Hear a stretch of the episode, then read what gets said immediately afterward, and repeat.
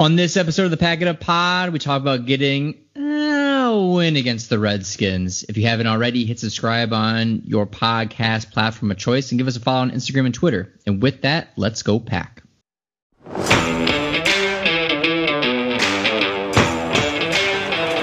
third down and five. Rodgers, same side. And this time, it's in the hands of Lazard.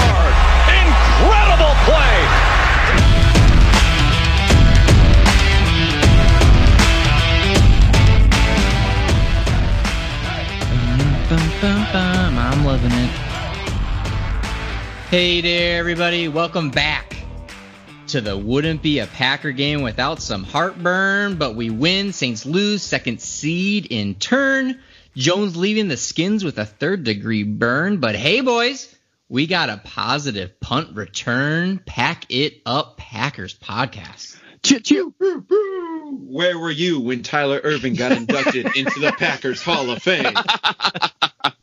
I I mean to think that we have gone uh so many games literally in negative yards and yet in one game we have over 50 yards. We single-handedly I don't know if his contract was set up of hey Ervin, we need you to get us out of this record-breaking low streak of punt returns. We'll give you a million dollars to just break it and he went off and I loved every minute of it. It looked good. It looked like Desmond Howard back there.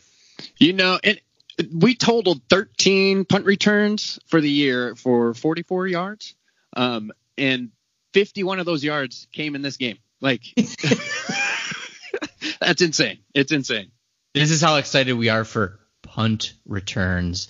That we didn't do the introduction of. This is Ryan, joined as always by Josh and Dan. Hello, gents. Hey, hey, hey. Hey guys. So we win. Uh, I know a win is a win, especially when it gets late in the season. With everything that went on the remainder of the Sunday, we do currently have a first round bye if the season were to end today. But let's just kind of jump right into this game, ending at 20 to 15. Which, good golly, Miss Molly, I I I- I feel like it could have probably and should have been 42 something at one point in time.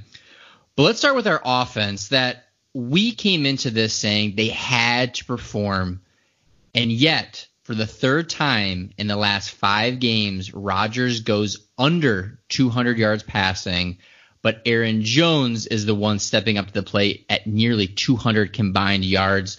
So, what is the good? What is the bad? What is the ugly from this offensive side? You know what? I, w- I just want to say one thing before we get into this. You guys said we wouldn't get a running game going in our preview episode. I know. I had confidence. I had confidence. So wrong. We were right on a few things, but on the run game we were so wrong. I did not expect that kind of success. Their their front seven, their defensive front is pretty respectable, and we saw it in their pass rush. Uh, but we didn't have a problem running on them. Yeah, our offensive line, I was so impressed. So there there was a lot of bad that we are going to get into, but let's highlight this rush game. I mean, they dominated the day. The holes Aaron Jones had to run through were easy for him. Uh, not a lot of questioning where to go. Um, and he, he lit up uh, the Redskins because of it. I mean, I, I hats off to the offensive line. Even though we didn't have a great passing game, they had great pass um, blocking, uh, gave Aaron Rodgers a ton of time, and opened up holes for Aaron Jones. This offense looks so simple when we let him run the ball 15 to 20 times and throw it to him a few times out of the backfield. It doesn't seem that complicated. I don't understand after a performance like this where we go into maybe even next week and Aaron Jones will touch the ball eight times. I just don't get it. He needs to be featured. He needs to be spotlighted along with Davante. Those need to be our top two guys every week. Yeah, they br- they brought up some stat because I had to listen on the radio, um, but they brought up some stat on the radio saying that uh, pr- before this game he had three uh, games over 150 yards and touched the ball 19 or more times. Um, that's the only time that he's touched the ball 19 or more times. Um, and by all means, he did it again in this game, touched it 22 times for almost 200 total yards. Uh, I think we need to average him touching the ball 20 times, boys. Yeah, and even with that, you know, this offense just left too many plays out there, and that I think that was the wording from both Bulaga and Lafleur. It just wasn't everything we were hoping for. On the preview podcast, we said we just wanted consistency. We wanted you to stay ahead of schedule, no false starts, no negative plays. we had false starts, we had negative plays, we had overthrows by Aaron Rodgers on open guys for deep, big shot plays, and then we even had turnovers. Um, you know, the fumble on the sack before the end of the first half could have hurt us. Luckily, it didn't, but uh, it just wasn't consistent. So there were there were things on the flip side of that. They were using play action. They were using the tight ends and running backs, and screen passes were there. They were using the middle of the field to have a ton of success. Tonyan's touchdown was fun to watch, but it was so confusing that we could see all those things that we've been begging for, but yet not be able to put up more than 20 points against the Redskins. Yeah, I, I, was so confused because game started the first two drives we didn't even target a wide receiver. I don't even think we looked at a wide receiver. Right. Um, and then all of a sudden it seemed like we were trying to force to get it to the wide receivers, and I, I, I just didn't quite understand it. I mean, they still kept going with Aaron Jones because he was killing it, but it just seemed like we were trying to force it to the wide receivers that clearly weren't getting really open uh, in this game. Uh, they had some problems uh, getting open, um, but I mean, I, I just don't get why we changed uh, the overall scheme that we had on the first two drives. Um, it, it didn't make much sense to me. I'm not sure we did. You know, I had in my notes that we almost didn't look the receivers' way the entire game. But when you look at targets, Davante had six and Allen Lazard had three. So you, you can't mm-hmm. say we didn't look their way, but uh, it, it wasn't like we were trying to highlight these guys. Geronimo had the one catch for 11 yards, which uh, he fumbled and got lucky that he was actually down before that. Um, but yeah, we were trying to feature tight ends and running backs. We mixed in some receivers, and even the plays we missed were deep balls to Jimmy Graham and deep ball to Aaron Jones. Um, I, I, think it was good. It was a winning recipe for this week, not in the the final score that we were hoping, but it also the game never really felt out of hand until we had to recover an onside kick. Yeah, I thought Aaron Jones played amazing. Uh, I cannot emphasize enough how fun this offense is to watch with a lead in the fourth quarter because it seems like our fourth quarter drives eat up so much clock. I believe that one of the last drives in the fourth was for about nearly eight minutes. Mm-hmm. But Jimmy, if he doesn't slip, probably adds another 15 or 20 yards to his total. He had an easy drop as well that I know he wishes he had back again, MVS is dead to me, both on the score sheet and as a player. It's just he, I don't know why he's there. I am repeatedly reminded that Ryan Grant has been a no-show in terms of not being on the active roster, which I, confuses the hell out of me, especially with how Allison has played uh, and how MVS has been non-existent. I just I'm confused. Rodgers continues to just not look like his timing is right, which I guess if there's anything that, you know, you could say is wrong, timing is something that I would hope would click at some point. But that strip sack towards the end of the first half, it just felt like Rodgers had an immense amount of time on a number of throws, and it was into the sixth or seventh second that he actually got rid of the ball.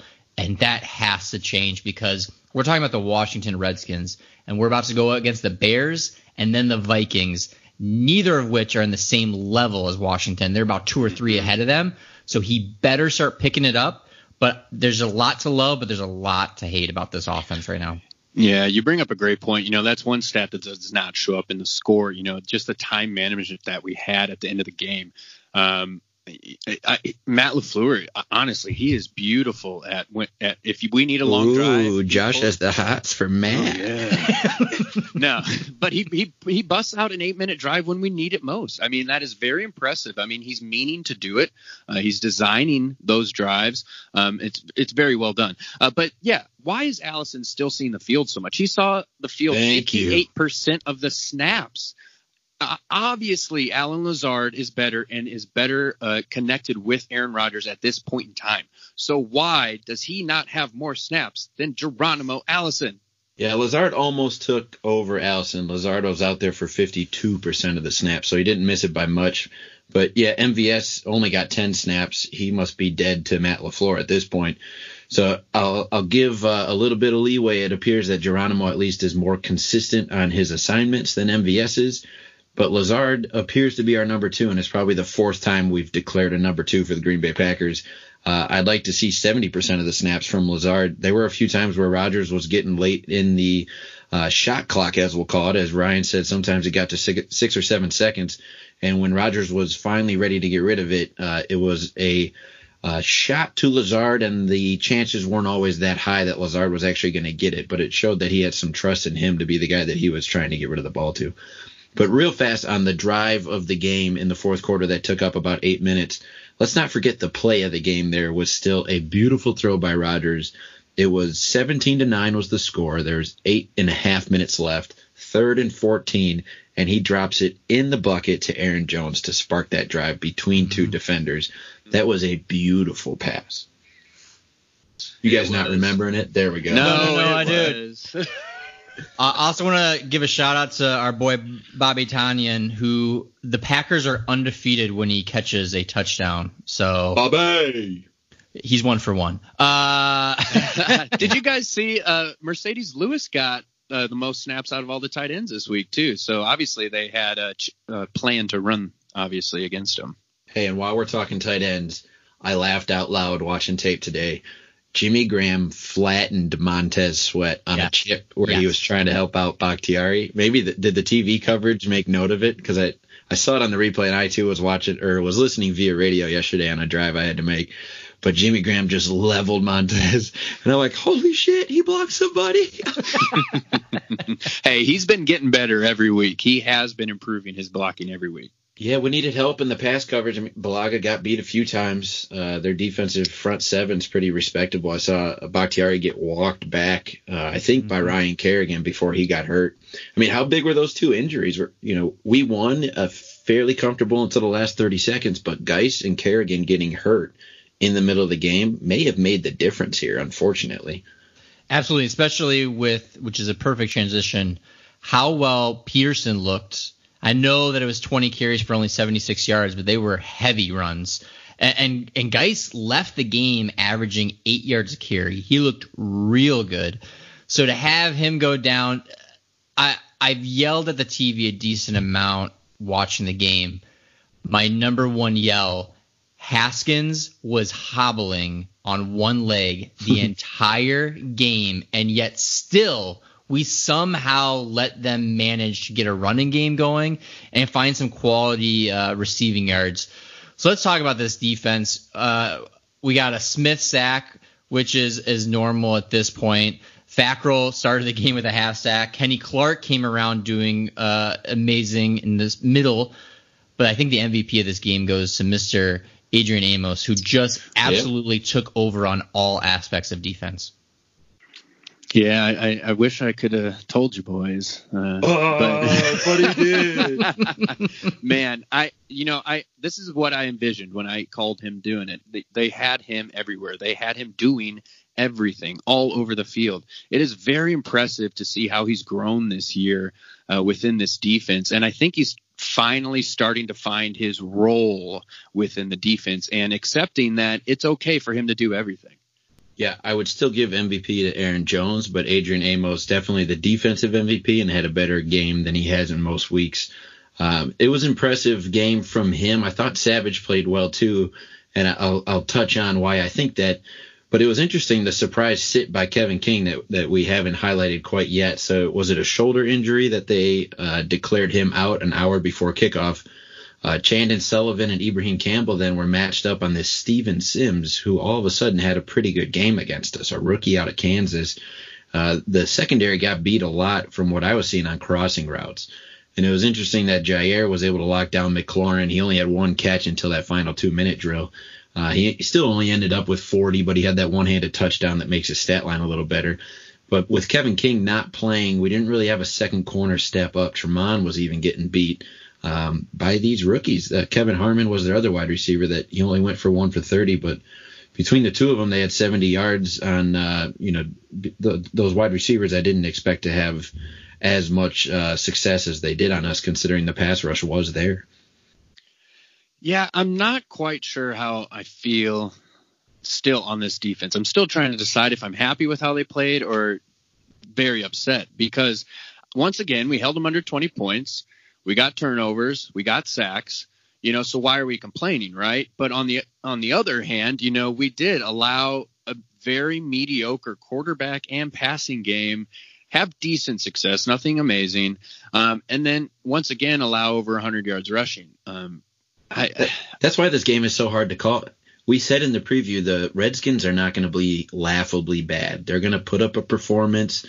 They lost or they went down to the Panthers 14 nothing and came back and actually won the game. We go up 14 nothing. The Redskins come back and actually make it a game. It's everything that we predicted, but yet it's still frustrating to watch because we had the opportunities. We had turnovers that got called back or fumbles or they weren't quite actually fumbles. We had interceptions that weren't quite actually interceptions. Um, the, the biggest thing to me was Derrius Guice, I think, was going to run all over us. And there were plays there that Peterson made, Adrian Peterson made. He had a decent day, 20 rushes, 76 yards, and a touchdown.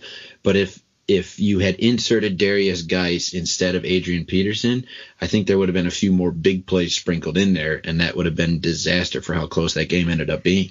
And that's what I think hurts me is Haskins, there was so many uh, shots of him trying to hand off the ball and then literally like hobbling and hopping away on one foot. That why, if you know and you have confidence in our secondary can control them, why you aren't stacking the box and just being like, we are going to give pressure on Haskins every play we can. We're going to try to stop the run. Like I just feel like they could have sold out and just pushing everybody in and instead they kind of let him have time just sitting back there and it was just it was amazing to me because he wasn't running anywhere uh, it's just it was frustrating that is the most uh, immobile quarterback we will face this entire season because he was injured and yet we still allowed him to just kind of sit back there and do what he wanted um, but I, I I agree. I actually liked uh, where this defense was with King. I don't know. I felt more confident that we weren't going to see the back of King's numbers as he's trying to chase somebody down. But it just felt like it felt like everybody had a purpose and everybody was more focused in that secondary than I remember in a long, long time. Yeah, and even Blake Martinez. Um, you know, we've been giving him a lot of grief, uh, but I will give him some credit in this game. He actually showed up. Uh, he should have been credited a sack. Uh, he got a forced fumble um, uh, I think a pass deflection and over 10 ta- or 10 tackles. Um, so, I mean, well-rounded game for him. I, I, do give a little bit more credit to the defensive line, giving him a little bit more lanes um, and uh, uh, clogging up a little bit of the blocks.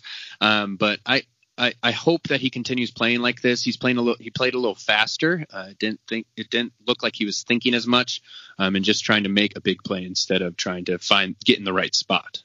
I can't get one play out of my head with Blake Martinez, and it was maybe just a five yard run from the Redskins towards the sideline. He ends up getting pushed out of bounds. But what Blake Martinez had happen to him was a lineman got on him one on one, and he was pushed maybe 15 yards downfield by the time oh, the play gosh. was over.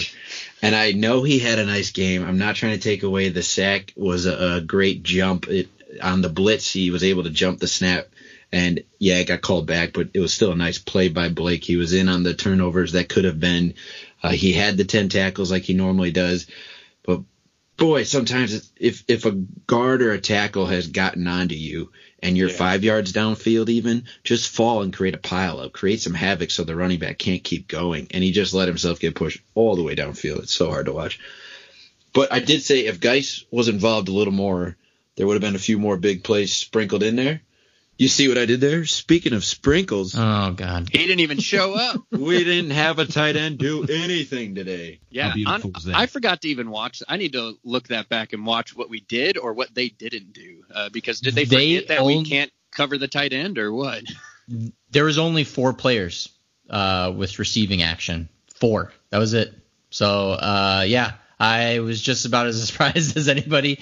If you look at the tape from literally close your eyes, pick a tape, and watch it, you'll know that the tight ends are devastating to us, and it was an absolute no-show by yeah, this Washington. I'm not sure. I, I'm not sure I'll give the Packers credit on this. Like you said, Ryan, a hobbled quarterback, an average tight end. We may have just uh, had a good week in this matchup, but just breathe in that sweet smell of a tight end not going off against us because that, that was at least something good from this defense. And and on this pass rush, so you know we're talking linebackers. Uh, we saw more of B.J. Goodson. We didn't see much of Oren Burks, uh, but from the pass rush front, we were sending guys. And what I'd like to see from there is they were moving Za'Darius around, like you brought up. Josh. Yes. Oh Lord, when he comes in, he, he, comes up the middle. He comes in. They had him flipped with Preston a couple times where they had each other's sides, where Za'Darius was on the left and Preston was on the defensive right, not their normal sides.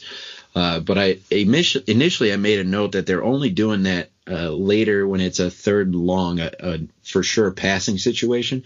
Because if you bring Za'Darius into the middle of the defense, now you're weakening your edge. I don't care if it's Fackrell or Gary or even Dean Lowry out there. It's a weaker edge than when you have Za'Darius uh, from a running perspective. But then I even saw in the third quarter a couple times it was first and 10, second and six, and they still had moved Za'Darius in. I like the different fronts we're giving them. And quite frankly, that may have been why Dwayne Haskins had trouble getting it to the tight end was he, he was trying to read those uh, different packages that we were coming at him with and just get the ball out to his wide receivers. You know, I wanted to ask y'all a question. Uh, you know, Aaron Rodgers came out with a quote uh, saying that, you know, if we win ugly, oh, I'm okay with winning ugly all the way to the Super Bowl, or it's along those lines.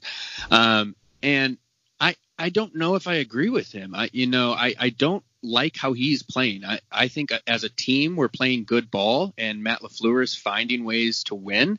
Um, but when you are playing mediocre right now and really not showing up in most of these games, and other players are having to step up for us to win, I don't think it's okay for him to say, I'm okay with playing ugly no, all the way to the Super Bowl. No. Calm down, Joshua. Hey, media, what what get off this pod. What are your thoughts on I think it's I think it's the cliche thing of a win's a win. Like I don't think it was him directly saying it towards himself, being like, I don't care if I play like shit as long as we win. I, I think it's more of that yeah. hey, at the end of the day, we gotta win, we're moving on. And if we go undefeated every single week, we're gonna win the Super Bowl. So I All I, right, all right, all right. If, if that's what he meant, I'm okay with that. Yeah, him, Bulaga, and Lafleur all, have all had quotes already in the last 24 hours that I've seen where they're admitting there's a lot to work on. Lafleur just had a press conference. This is Monday night as we record, where he came out and he was visibly frustrated still with the opportunities that they missed. So they all know there's a lot to work on. Rodgers' comment is more like, "Hey, Trent Dilfer has a championship ring because he had a strong defense and he he just played steady, right? And if we have a Super Bowl ring at the end of this, we'll be all right."